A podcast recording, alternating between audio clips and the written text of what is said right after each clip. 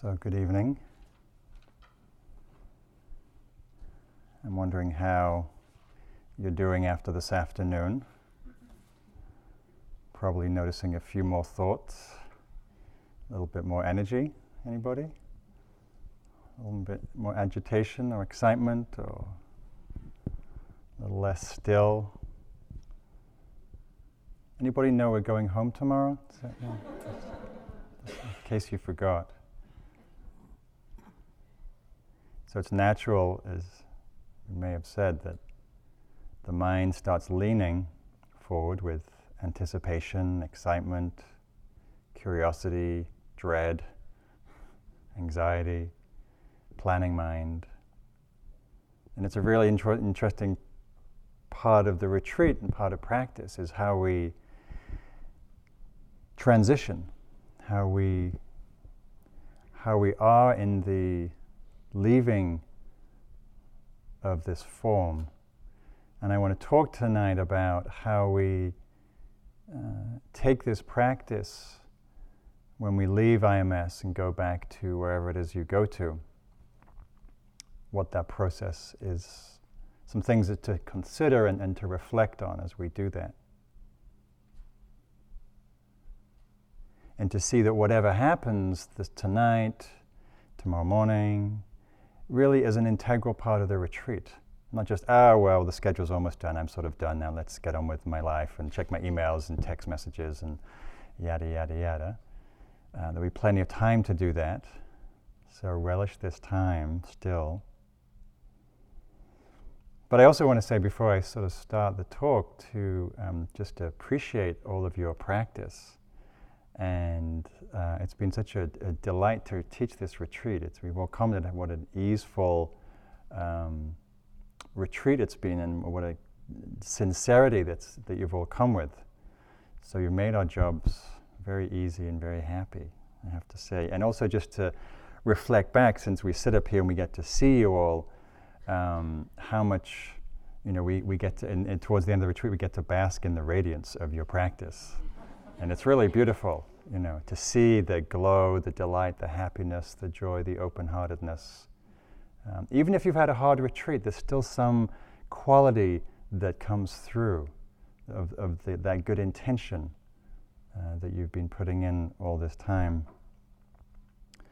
So, some people like to say that this point of the retreat, as we're tomorrow, is really the midpoint of the retreat.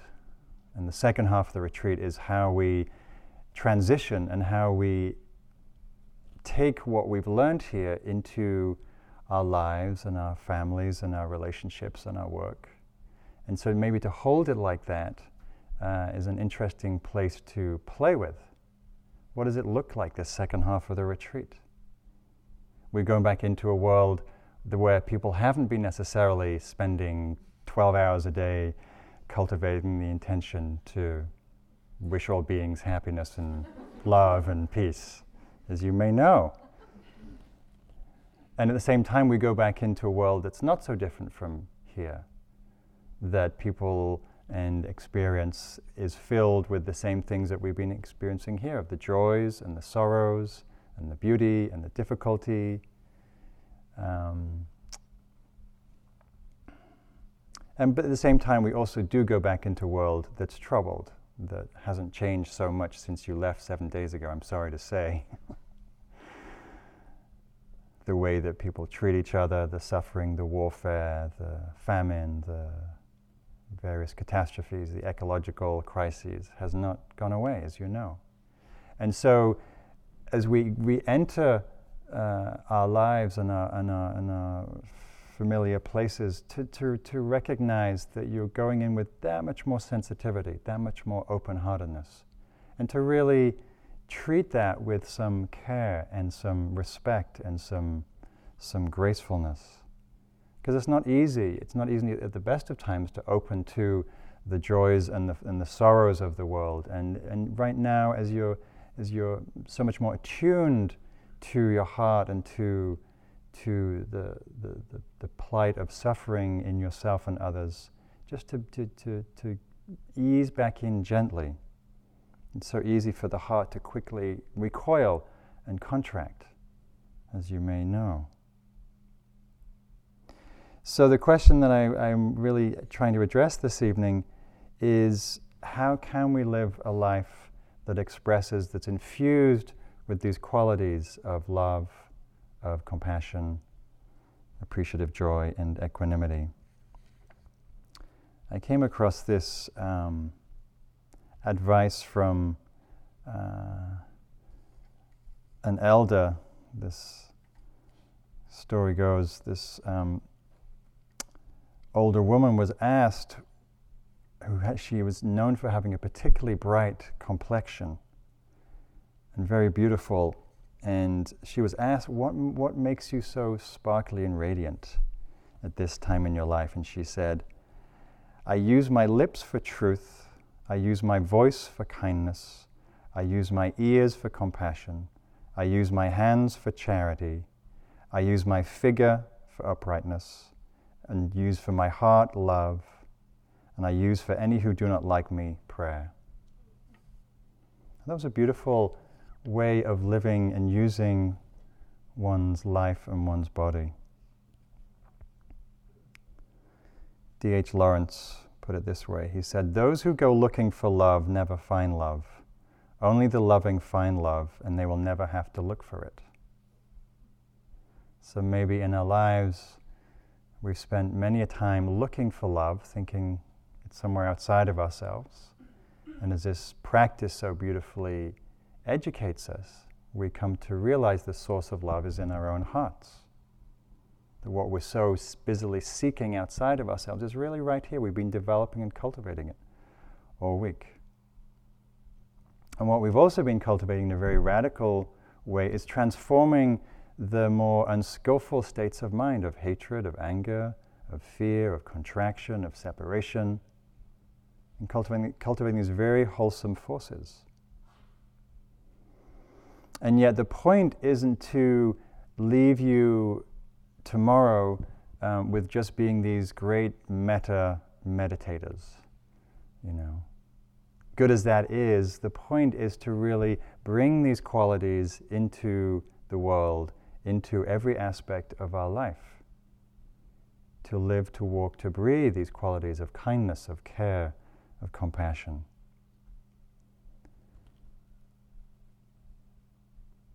Bob Thurman makes this comment. He says, You know, Buddhists are always talking about practice, practice, practice, practice. When's the performance?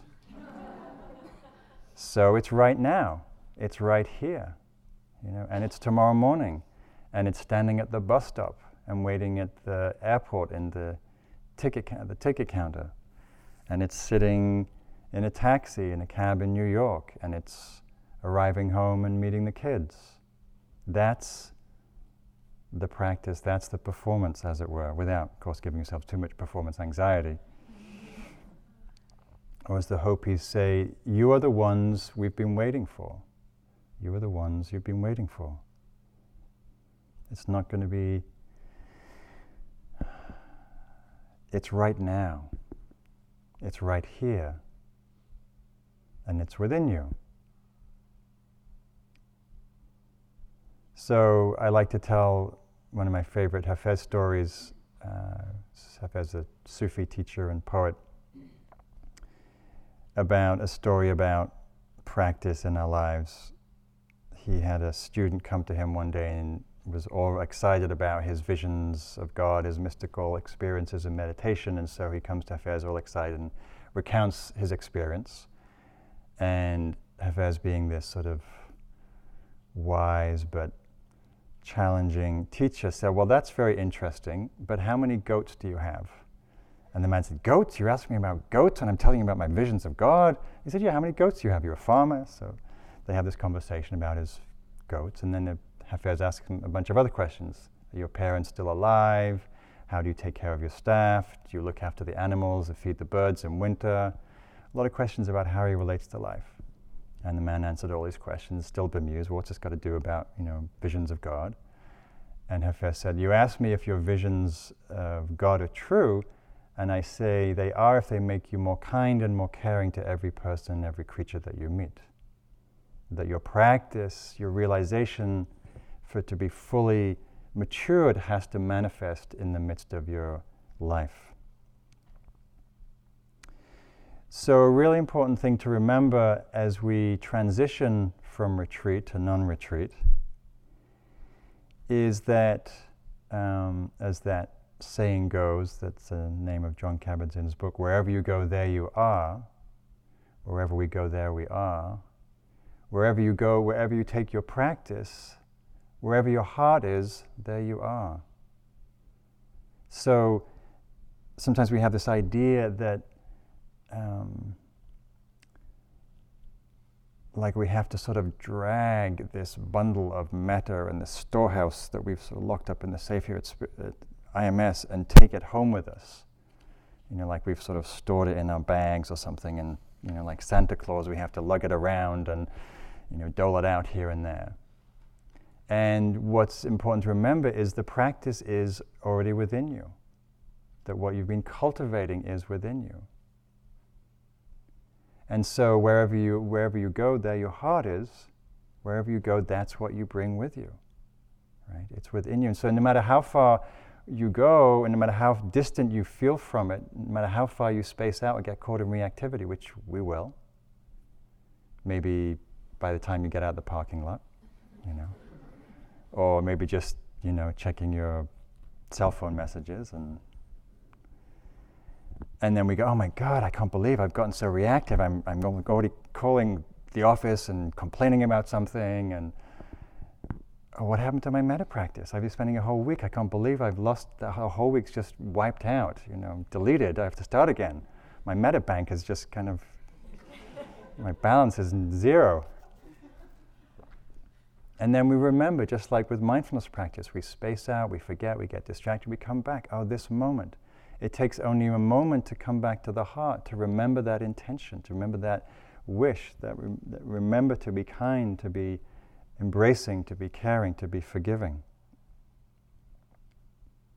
And to trust the seeds of, of practice that you've sown, these seeds of intention take root and deepen and grow over time, but to trust in the seeds that you've already planted and nurtured.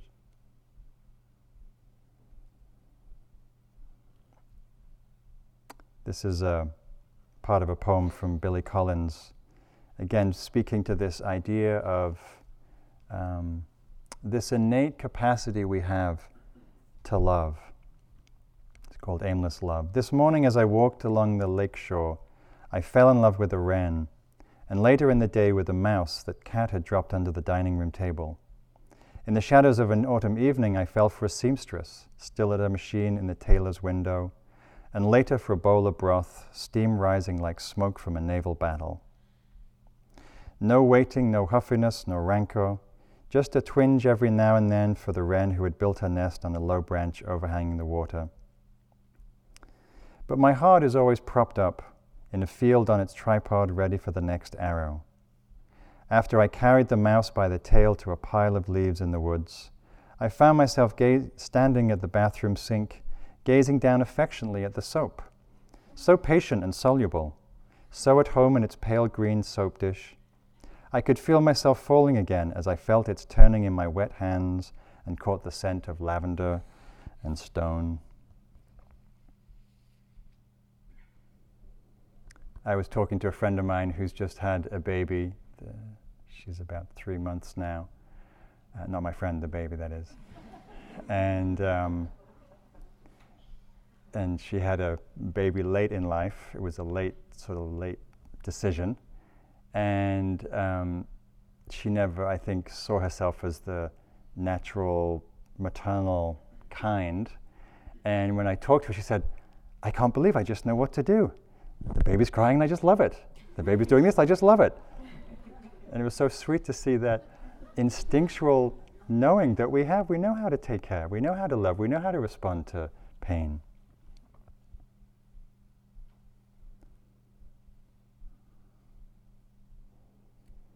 I remember when I was te- teaching a, a metta retreat, um, the last retreat at Spirit Rock that I taught, and I, I like to do road, I like to go road biking when I'm when I'm there, and it's not 25 degrees outside or minus 25 degrees outside, and um, I was riding along and I was taking, I was doing a fast ride of this loop that we have outside of Spirit Rock, thinking I was going really fast, you know, and I was really in the groove, in the zone. And of course, somebody just cruises by, just effortlessly, just twice the speed I'm going, just, mm, good morning. I'm like, there wasn't much mudita happening right then. and then as he sped off into the distance, you know, it became a speck, you know, within seconds. I caught myself that first, that contraction, and then I thought, oh, we're both out riding. It's a beautiful day. May you have a great ride. And it was just, it just, that's what's so beautiful about this practice is it, it can, in any moment, we can just turn on a dime from contraction, from envy to appreciation, from, from hatred to kindness. And you'll see that as you, as you re enter your world, that it will come back to you, and we can draw on that. We can remember. Hmm, there's a great Tibetan teacher, Tulku Urgyen, used to say mindfulness is, how would you say, mindfulness? He said something really interesting. I remember he said, mindfulness is easy, remembering to be mindful is difficult. remembering to say, remembering to remember that is difficult. so it's the same with metta practice. Metta practice is in some way not so difficult, but remembering. And as we and as we sow these seeds of intention, we remember more easily. It's more accessible. So what I love about this practice is that it's so portable, so so accessible. You know, we don't have to go off to a retreat center for months on end to develop these deep states of samadhi and refined awareness you know, it just comes in the simple expression of a phrase, of a wish. May you be happy. May I be at ease. May we all be free from suffering. So we can do this anywhere. It's very portable. You know, one of the places I like to do it, I live in the Bay Area and there's a lot of traffic. And so I practice a lot sitting in my car. You know, you know, often the first input, the first response is, "Oh no, traffic! I'm going to get to where I'm going late. What a drag! What are these people doing in my way? Don't they know I'm trying to get to the office in time? Yada yada." And then, oh, I look around. It's like, and they're upset and they're angst-ridden and anxious and angry. And uh, oh, yeah, we're in this together. You're also going to be late. May you get to where you're going in time. May you be happy. May we all be safe. And just it changes the whole experience from one of separation and antagonism and p- people in my way to, oh, yeah, this, we have this human experience called traffic, and it sucks, and may we be free of suffering. So somebody mentioned that, that, that notion of stealth metta, you know, and it's a great, I, I like that because it really feels like that. Sometimes you can be sitting in the most dull meeting, you know, at work, board meeting, whatever it is that you go, have to go to. Um, and you, you know, especially if you don't have so much to say, you don't, if you're not participating so much, you can just sit back and wish people well, wish people happy. You know, in a difficult meeting or any, any work situation, it's a great place to practice that. On the subway, walking,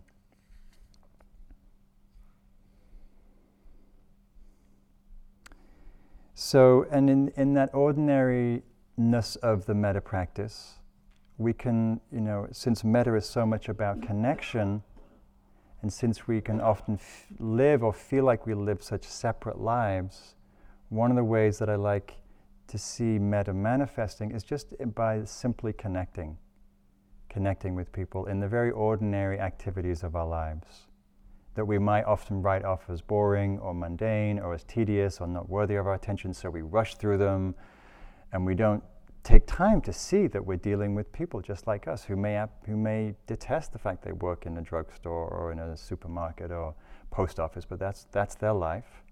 And can we show up and meet them with presence, with kindness? And so when I go to the bank or the post office or the, or the store, I always try to make an effort to remember to connect, to say hello, or how are you doing, or how's your day, or when do you get off from your shift, or, and it really makes a difference.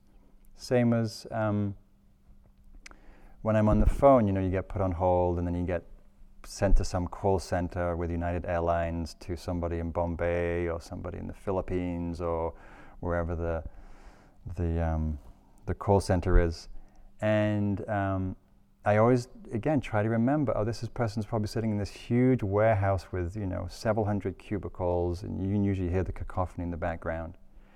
And I ask, where, oh, where are you? Where are you, where are you, where are you sitting today? Oh, I'm in Bombay, or I'm in Delhi, or I'm in New Jersey, or I'm in, you know, um, and and then just try to have some live connection.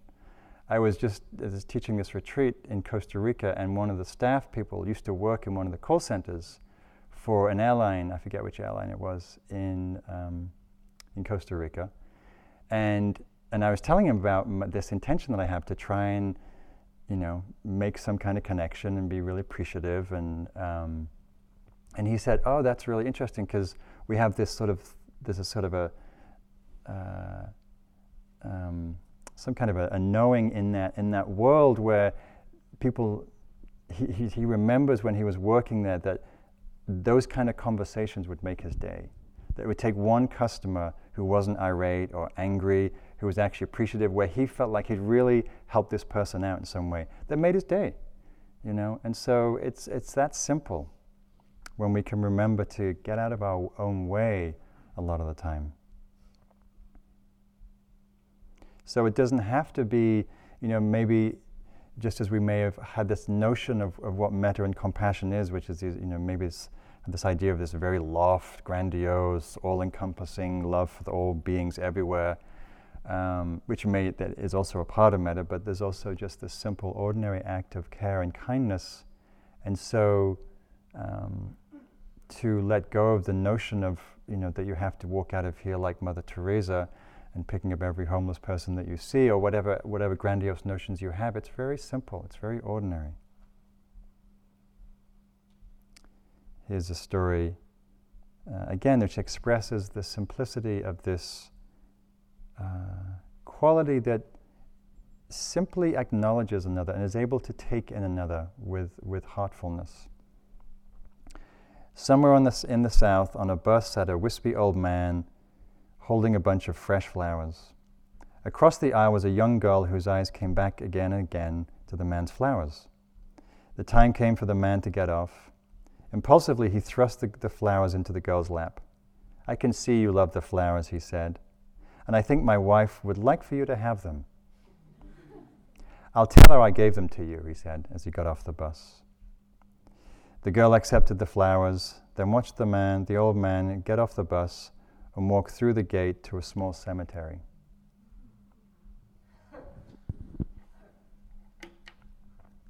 This is from the poet Naomi Shihab Nye, who's putting it in another way. It's called Red Brocade.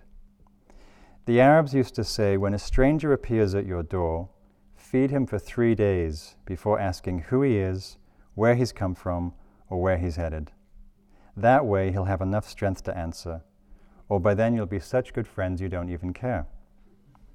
Let's go back to that. Rice, pine nuts? Here, take the red brocade pillow. My child will serve you water. No, I was not busy when you came. I was not preparing to be busy. That's the armor everyone put on to pretend they had a purpose in the world. I refuse to be claimed. Your plate is waiting. We will snip fresh mint into your tea.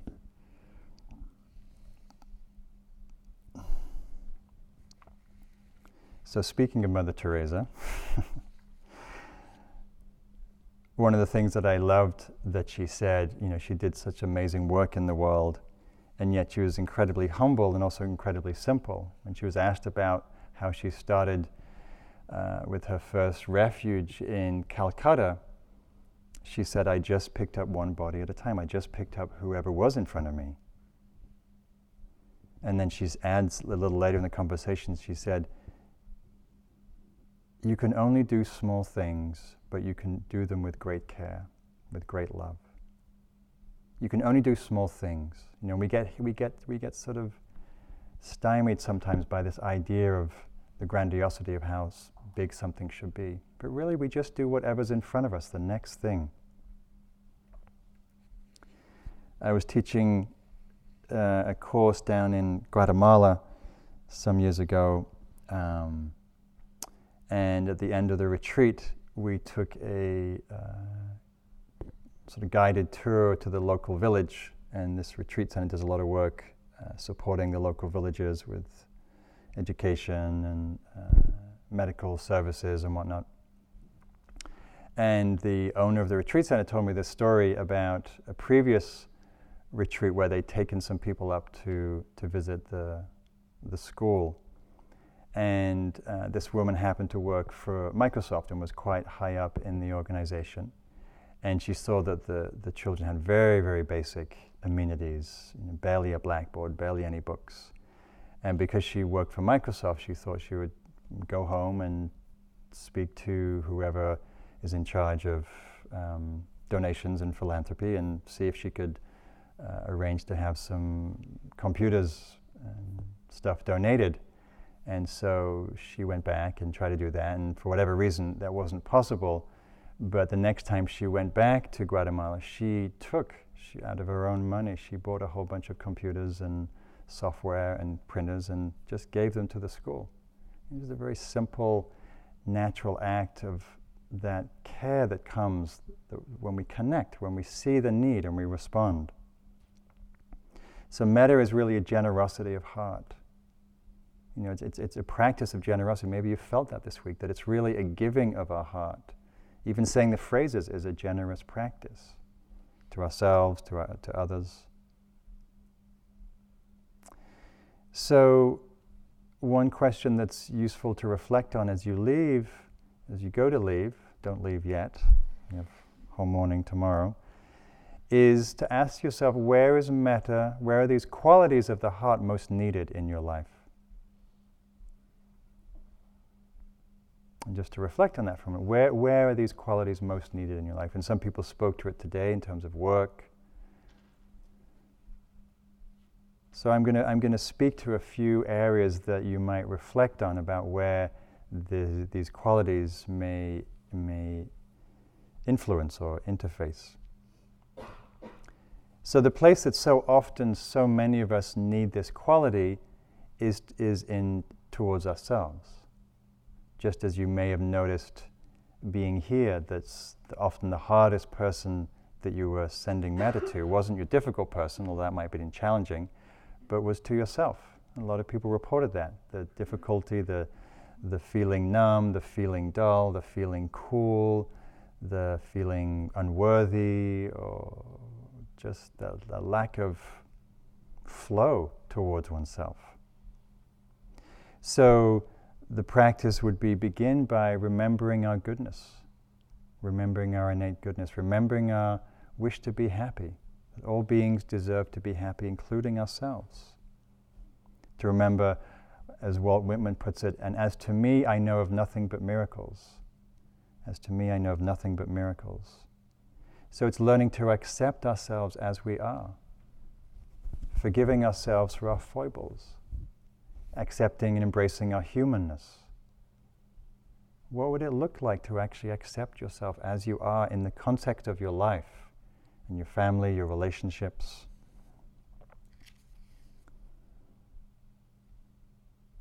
This is from the cartoon strip Charlie Brown. Peanuts. I'm going to show my Englishness because I don't really know this cartoon very well, actually. So it's Lucy, right? It's Lucy, this is the, the girl, okay? Lucy says, I hate everything. I hate the world. Charlie says, I thought you had inner peace. Lucy, I do, but I still have outer obnoxiousness.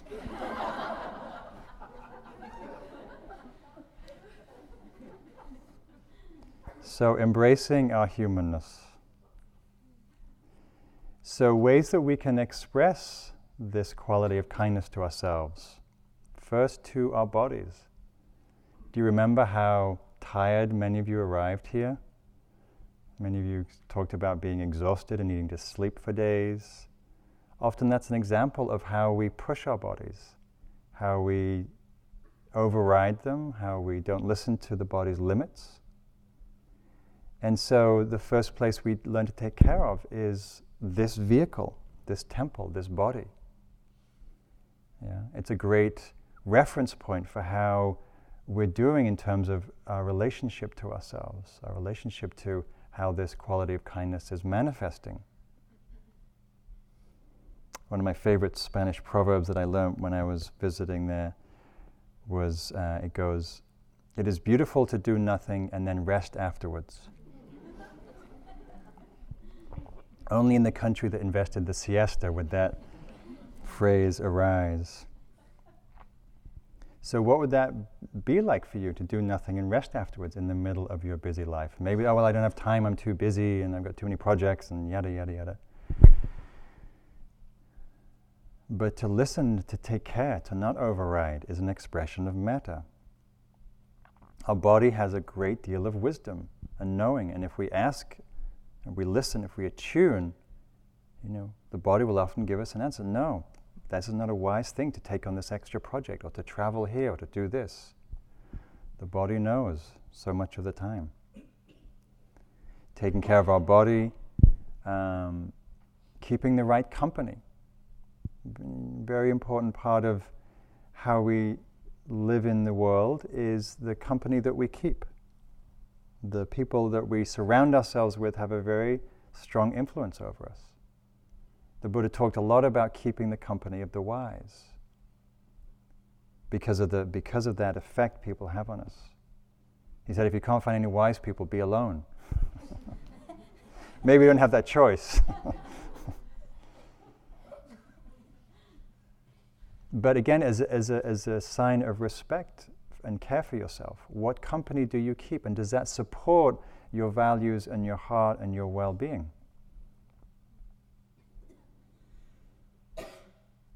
David Whyte, the poet, writes at the end of a poem Anyone who does not bring you alive is too small for you.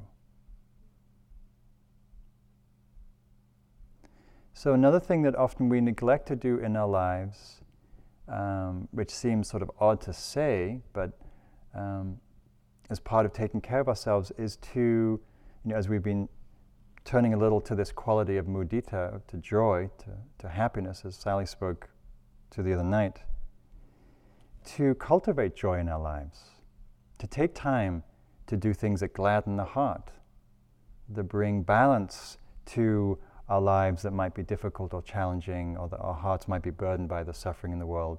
What do we do to bring balance through joy, through gladness, through things that make our hearts sing? You know, and I often, you know, I work individually with a lot of people, and I, I'm often amazed how people put that quality of their lives last. While I work and I take care of you know people and business and my finances and oh and, and that and that thing about having fun or you know doing something delightful like uh, that often gets left behind. And I see the sort of dampening of the spirit that creates. And so, so for some people it can be it can be an expression of kindness if that's not if that's lacking in your life to give that to yourself to do what's, what allows the heart to sing. I remember when I was writing about nature, I wrote a book on meditation and nature, and um, you know, as like any phase, as any uh, writing of a book, there are phases that are very intensive and require a lot of focus and not a lot of time for anything else. And I was working as well, so I was working and writing, um, and wasn't walking my talk about having joy in my life at that time, and it was getting a little grim, a little dour.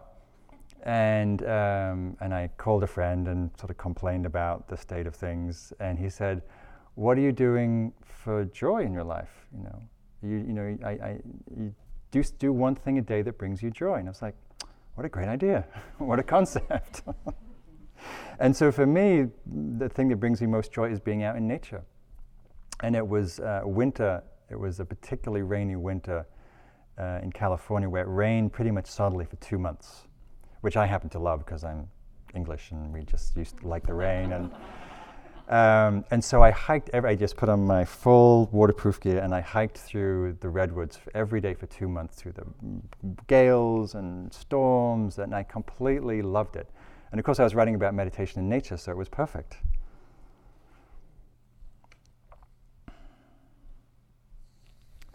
This is from the poet Hafez. You carry all the ingredients to turn your life into a nightmare. Do not mix them. Sounds kind of obvious, but you know, we kind of mix them a lot, don't we? Have you noticed that? And you have all the genius to build a swing in your backyard for fun. That sounds like a hell of a lot more fun to, to me. Let's start laughing and drawing blueprints and gathering our talented friends. You carry all the ingredients to turn your existence into joy. Mix those, mix those. So, what would that be for you? Those ingredients that turn your life into joy. And does your life provide for them? Does your life make room for them? Do you allow space for those ingredients? So there's taking care of ourselves, this expression of kindness for ourselves, there's this expression of kindness and care towards others. And at a certain point in our practice, and I knew that, I know this from my own experience, that, that seeing how all of the, the practices that we do, uh, it only makes sense when they, when our heart and our lives are expressing that wish to care for others, to take care to bring those qualities into the world. At some point, that, that seems to be the thing that makes the most sense, is to bring this quality of care and kindness into the world. This is from the poet Rumi. He says, Every growing thing as it grows says this truth You harvest what you sow. With life as short as a half taken breath, don't plant anything but love. You harvest what you sow with life as short as a half taken breath, don't plant anything but love. And as you can see, we do harvest what we sow. We spend a week of really deepening this, this attitude and quality of metta, and what happens? Do you feel more in, touch with metta? Yes? Good. I was sweating there. It works. Good. Tick.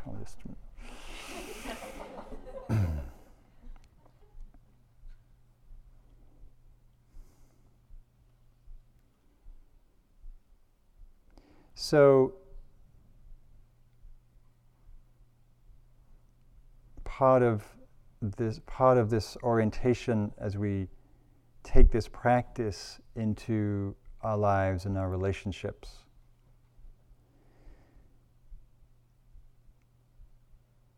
Partly, it's a, there's, a, there's an attunement that happens where we um, become more sensitive as we become more sensitive to our own human dilemma, human predicament. We become more aware and attuned to the sensitivity, the vulnerability, the fragility of what it means to be a human being.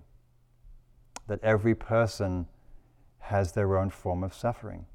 No matter how joyful, no matter how successful, how wealthy, how whatever we think happiness is, everybody uh, has their own burden, their own suffering. And so we can become attuned to that. We can become we can hold that as part of our greatest sensitivity. When we know everybody's been asked to carry their own burden, do you know anybody who's gotten through life without a burden? I don't. Then we naturally become more more sensitive and more kind. We see we share this shared human vulnerability. And when we're less caught up in ourselves or wrapped up in ourselves, we can see this more clearly. And that naturally makes us want to act with more tenderness, more kindness. And it can be very simple, as you know, as the things I've mentioned feeding the birds in winter, watching people go outside and feed the chickadees out in the woods. It could be that simple. Could be just taking time to be with a friend, to call someone you know who's in distress. Or as people talked about today, today, how would it be to turn that, to take that attitude towards your clients? To see them anew, to see them afresh, to not to try to push them into your agenda. Or to see your colleagues in a way, to see their humanness You know, we often so, so easily perceive people through their own role and their own identity or their own position or through from the vantage point of our own position. There's a lovely phrase that I like from Zen Master Bankei who says, Don't side with yourself. What would it be to not side with yourself? To take a very different vantage point. So it's so much less oppositional. So this is a, this is a story um, from Dr. Richard Selzer, who's, who's speaking to this idea of um, how exquisitely we can be attuned to the suffering of another and respond appropriately with a kind, compassionate response. He writes I stand by the bed where a young woman lies, her face post operative, her mouth twisted in palsy, clownish almost. A tiny twig of the facial nerve, the one to the muscles of her mouth, had been severed. She will be thus from now on.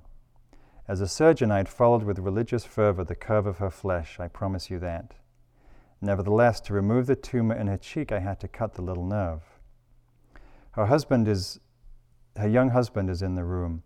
He stands on the opposite side of the bed, and together they seem to dwell in the evening lamplight, isolated from me in private. Who are they? I ask myself. He and this wry mouth who gaze and touch each other so generously. The woman speaks. Will my mouth always be like this? She asks. Yes, I say. It's because the nerve was cut. She nods and is silent. But the young man smiles. I like it, he says. It's kind of cute. All at once, I know who he is. I understand and I lower my gaze. One is not bold in an encounter with a god. Unmindful of my presence, he bends to kiss her crooked mouth.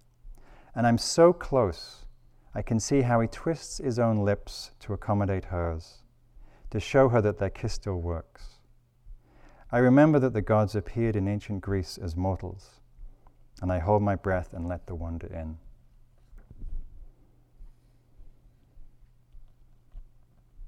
So it's a beautiful story of how exquisitely attuned we can be to another's suffering.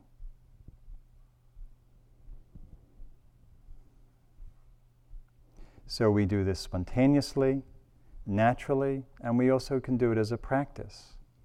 Just like you've been developing the practice here, internally, we can make the intention to make this more conscious part of our lives.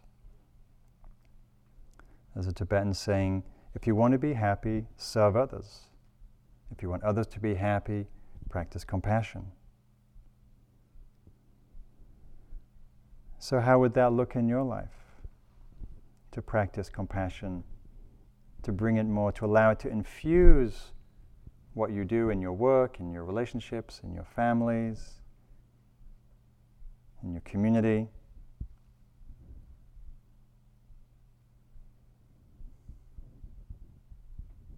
I'm always inspired when I hear the statistics on um, the amount of hours that are donated, uh, given by people volunteering in this country.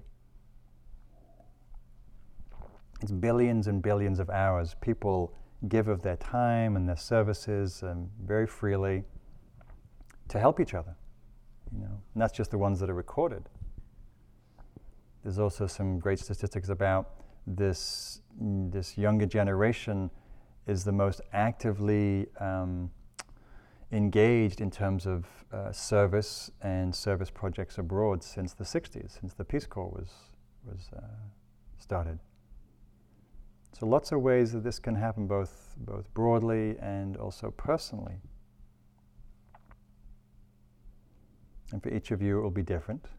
Maybe it's already happening in a very fluid way in your lives, and, and I get hearing from you that you, a lot of you are engaged in beautiful work, teaching and researching, and in psychology, psychotherapy, and educating.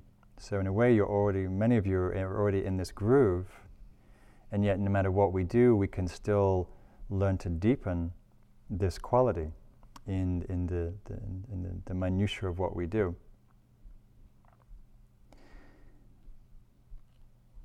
Here's another story. This is story time session tonight, I guess. Um, I love this story, being a, a nature boy that I am. Uh, this is a story from, uh, from a while ago. In the 30s, a young traveler was exploring the French Alps. He came upon a vast stretch of barren land. It was desolate and forbidding and ugly, kind of place you hurry away from. Then suddenly the young traveler stopped dead in his tracks. In the middle of the vast wasteland was a bent over old man. On his back was a sack of acorns. In his hand was a four feet length of iron pipe.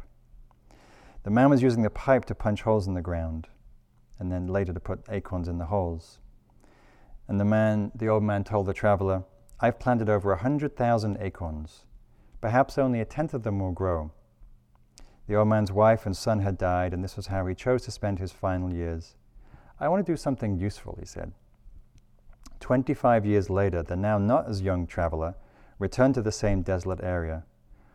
What he saw amazed him. He could not believe his own eyes. The land was covered with a beautiful forest, two miles wide and five miles long. Birds were singing, animals were playing, and wild flowers perfumed the air. The traveler stood there, recalling the desolation that once was. A beautiful oak forest stood there now, all because somebody cared. So I don't know if you're going to go out and plant 100,000 acorns.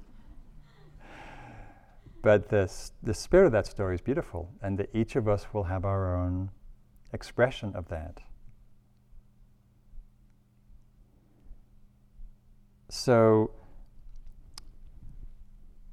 to not want to burden you with a, with a to do list of things that you should be doing after you leave retreat, because maybe you're already doing them anyway. Maybe this, maybe you're already, maybe there's, there's always a, or already a channel of kindness flowing.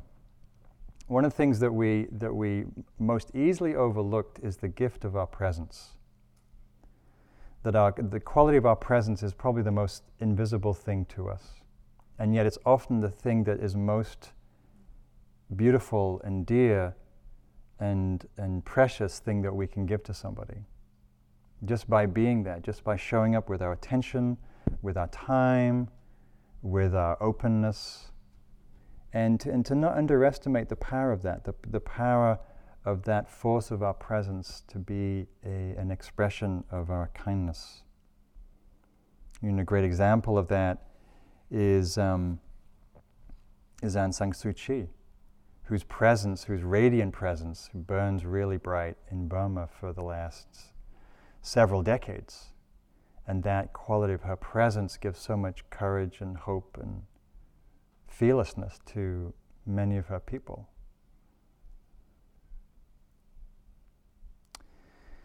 So, I want to say a little before I close about um, practicing where it can be really difficult in our lives and that's often with people who share the last name as us.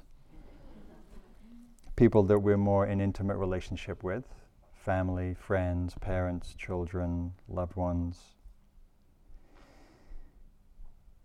And as we leave the retreat, there's often an excitement about going home and visiting and sharing and catching up. And um, so, just a few cautionary things about all of that.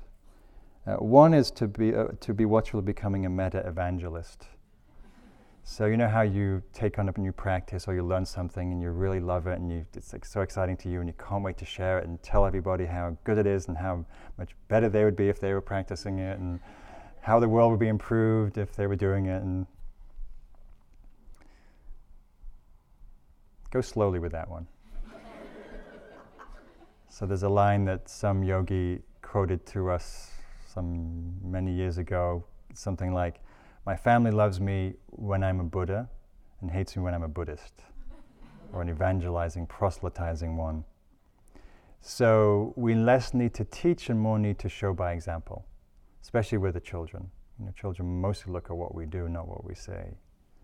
Or they, they would look to see if, we're, if they're in sync.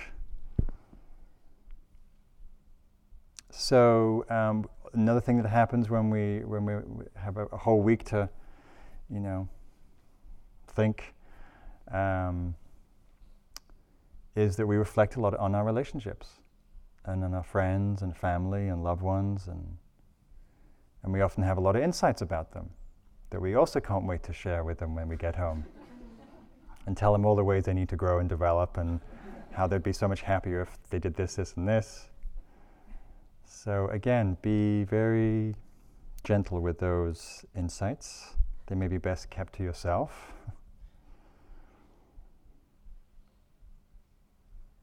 And again, to give this gift that you've, you've cultivated this beautiful quality of presence, of kindness, of awareness, love, and make that your gift.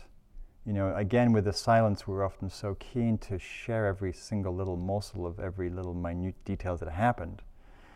And um, most people just want to know that you're happy, that you had a good time, and give them, you return the favor of just giving them all this presence you've been nurturing and developing. And as um, we've been pointing out with the, the near enemy of metta, of attached love, you know, it's one of the stickiest places to work with. You know, because we have a lot of preferences and a lot of ideas and attachments about how our loved ones should be, right? How we'd like them to be, how we think they should be.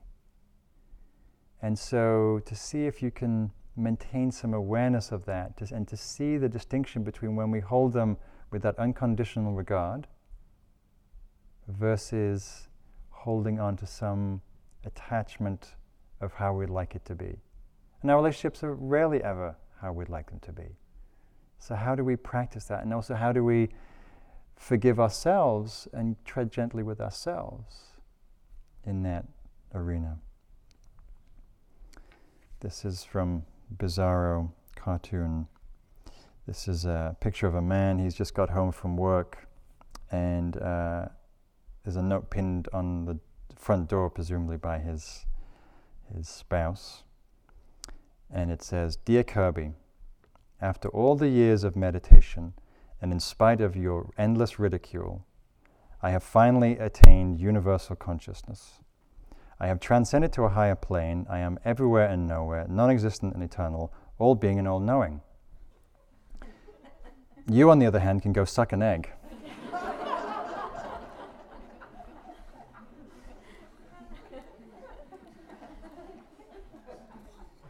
so that's not wise speech, just in case anyone was wondering. So, what would it look like to go home to our family, friends, community, and to accept and love people as they are. What an amazing thing that would be. To at least have that intention. Of course, we'll fail. Of course, we will forget. Of course, we'll get caught in our own attachments and preferences. And then we see that and we let go and we start again.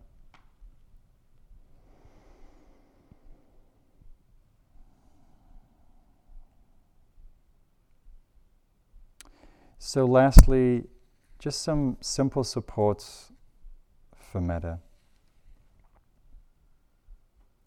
Remembering that we all share this basic goodness. One of the things I like to do when I'm having trouble with somebody and I've totally forgotten about that they have any goodness whatsoever, never mind innate basic goodness, is to um, imagine them as young children or babies. You know, and even the person, the most, the person who seems most difficult or cruel, even when I imagine them as a baby coming into this world with a lot of innocence and purity and beauty, it's a little hard to, to hold that tight fist of whatever I have with them, grasping aversion. And to remember that everybody wants to be happy, no matter how stupidly they might behave. Forgiveness. We have, we've talked a little about forgiveness practice here um, forgiving ourselves, forgiving others, for all the things that we do, all the places we get caught, all the places we get reactive, all the times that we lose contact with metta practice, with the compassionate heart. Can we forgive ourselves and not?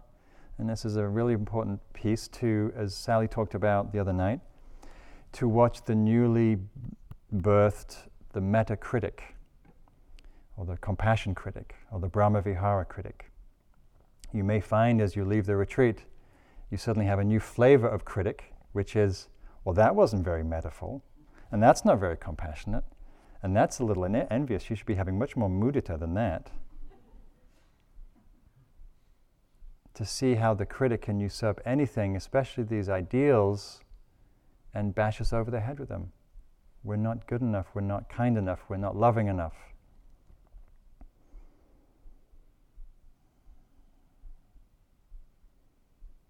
And to remember the power of gratitude, appreciation. Gratitude for what we have, gratitude for what people have done for us. And lastly, the power of equanimity.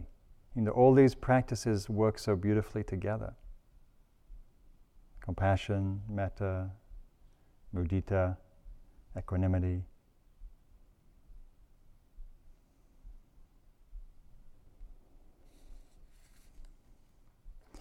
As I was going up to my room, as I'm sure you've all noticed this, the picture, the Zen picture up the stairway, I thought this was a, a good phrase to um, reflect on as we go home. People notice the, the, say, the Zen saying, everyone's noticing, well, I'll just remind you what it is. Try not to expect anything. In this way, everything will open up to you.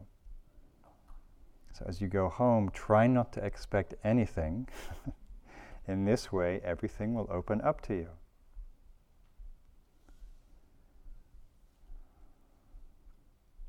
So I'll close with a couple more things. So this is, um, I don't know where this is from, this is anonymous, at least to me. I asked God to take away my habit. God said, No, it is, for me to ta- it is not for me to take away, but for you to give it up. I asked God to, take my hand- to make my handicapped child whole. God said, No, his spirit is whole, his body is only temporary. I asked God to grant me patience. God said, No, patience is a byproduct of tribulations. It isn't granted, it is learned. By the way, if you have trouble with the word God, you can substitute whatever word works for you, but it doesn't really work unless you use the word here. I asked God to give me happiness. God said, No, I give you blessings. Happiness is up to you. I asked God to spare me pain. God said, No, suffering draws you apart from worldly cares and brings you closer to me. I asked God to make my spirit grow. He said, No. Or she said, No, you must grow on your own, but I will prune you to make you more fruitful. I asked God for all things that I might enjoy life. God said, No, I will give you life so that you may enjoy all things. I asked God to help me love others as much as He loves me. God said, Ah, finally you have the idea.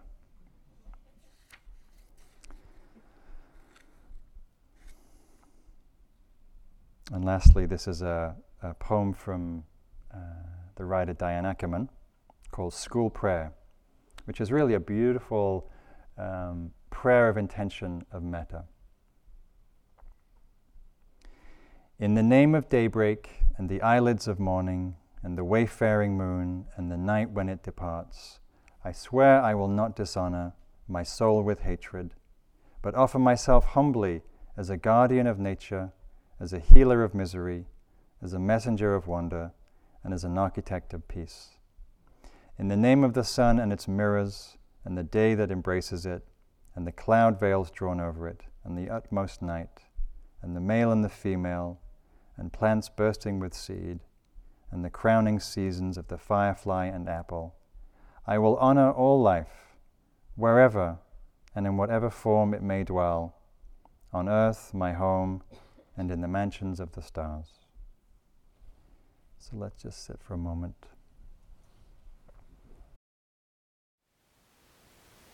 Thank you for listening.